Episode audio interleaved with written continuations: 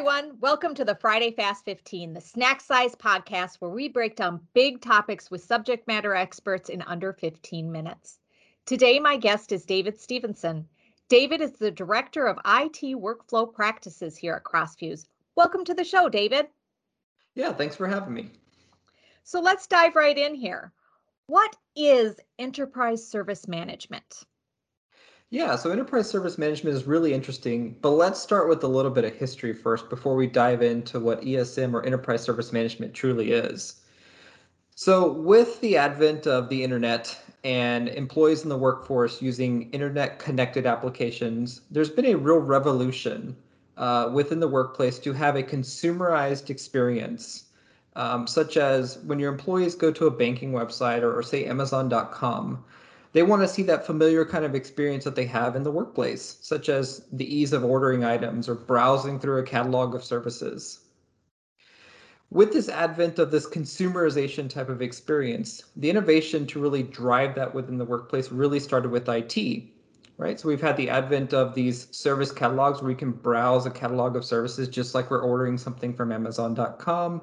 We have really friendly user experiences for interacting with IT, such as submitting a ticket or submitting a request.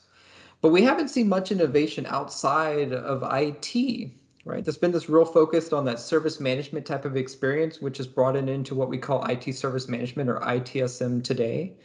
Uh, but again, it's been strictly just there.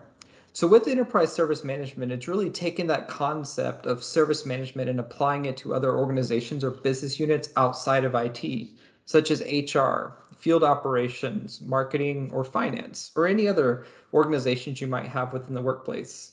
And you talk about ESM platforms like ServiceNow as the fabric that connects these disparate systems to create efficiencies.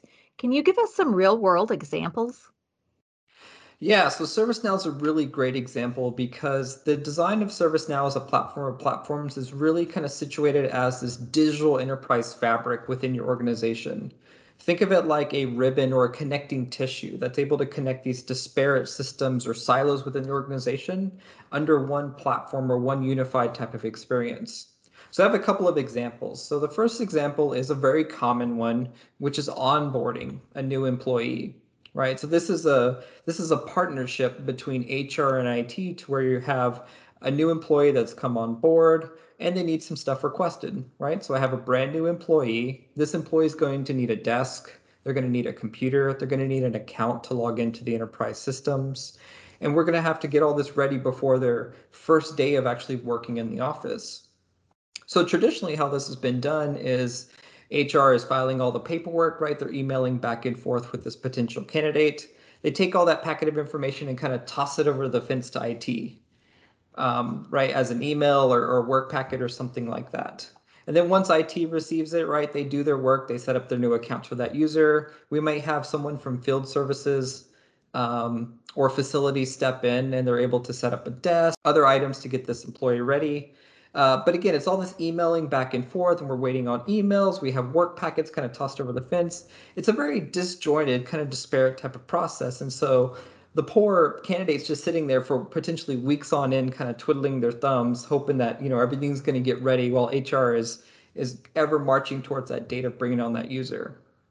So if we look at it more in a modern sense, right, if we have something like ServiceNow connecting all these different organizational units together, right, we start to bring that into one house or under one roof. So for example, in a perfect world with this, we would have HR is able to submit a request in ServiceNow. That request is then tracked and goes over to IT. But as IT is working on this item, HR never lose visibility of their original request. So they're able to see what group is working on it, what the current status of that request is, and they're able to have that feedback loop or communication with IT at a given time.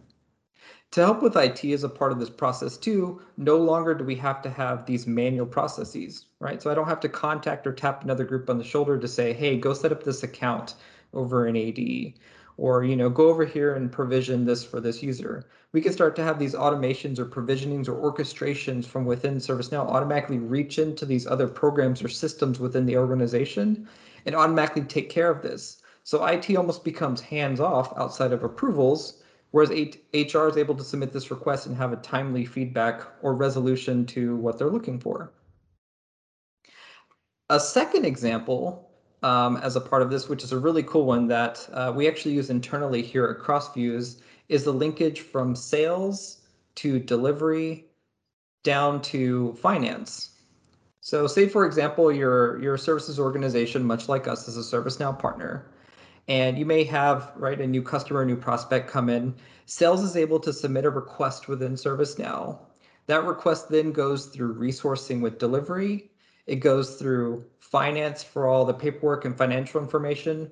And all three business units are able to work together jointly rather than having these disparate emails go out and I have to track did I receive this today in an email and as these items are being completed, we have this one request or this one workflow that's tracking and automating, reaching out into Salesforce, reaching out into different CRM tools to make sure the financial information is there, make sure the paperwork's all there, make sure all the approvals are there within the system.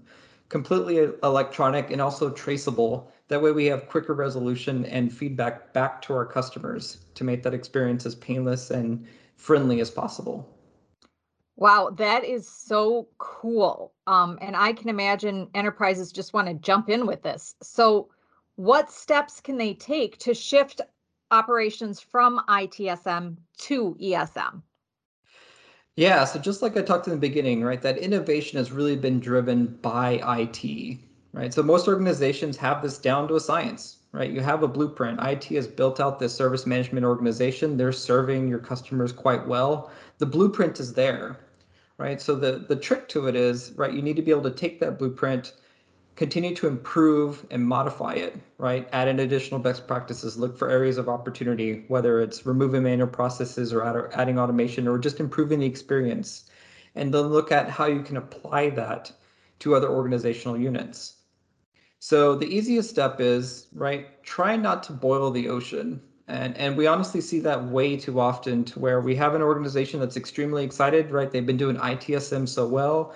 We're going to go out there and we're going to take our other business units that are service management providers such as again HR legal marketing etc and and we're just going to do clean slate with that. But what we find that typically is that it really stifles innovation right? You have all these other organizational units that are going through these digital transformations and they're kind of at a pause point right because everyone is connected in some way so you're kind of waiting for the entire group to kind of leap forward through that digital transformation, whereas it's much better to look at it as a piecemeal approach to where you take a small group, right? Maybe it's HR that you want to start with because you want to look at high impact, high visibility opportunities.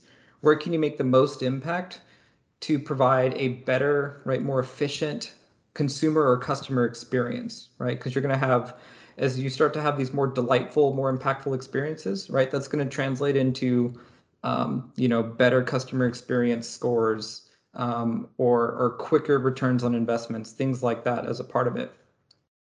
To help you get there, though, it really requires finding um, a true partner to look at your existing ITSM maturity and then assess it, right? And these assessments are very important because typically what we'll see is right? You just don't want someone to roll in and just implement a new tool, right? If you walk in and as great as ServiceNow or some of these other tools are, as platform or platforms, if you just plop a tool in there, it's not going to solve the issue at the end of the day, right? You're suddenly not going to have service management for everyone, as great as that would be. So it's really finding a true partner to evaluate what this IT service management maturity is, continue to again refine it, mature it, use roadmaps, right? And and allow that partner to help you take you on that journey and guide you um, to where the next set of of high impact, high visibility opportunities really are. So, David, in this short period of time here, you have defined ESM for us. You've given us some real good concrete examples and really helped us understand the next steps on the journey from ITSM to ESM. Any final thoughts for us? Yeah, the, the biggest thing again is remember that it's a journey, right? Too too often we see that, you know, we just want to flip a switch and suddenly we're going to have enterprise service management for all. And as great as that would be, it's just not realistic. Uh, so again, finding a partner is key and and finding someone to take you on that journey kind of hand in hand together is really important.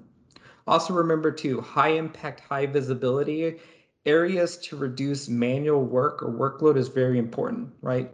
The the modern world is built on automation, right? Between Microsoft and ServiceNow and, and a variety of other partners, anyone that's cloud connected, all built on automation to provide these efficiencies and reduce this manual effort to allow the organization to grow through innovation. That is so cool. And David, thank you so much for your time today. I am so excited to see the shift from ITSM to ESM play out in real time. Yeah, my pleasure. Thanks for having me. And thank you everyone for joining us today. This has been the Rise of ESM with David Stevenson. If you'd like to learn more about how Crossfuze can help your business shift from ITSM to ESM, check out our website and reach out to us at let's talk at crossfuze.com.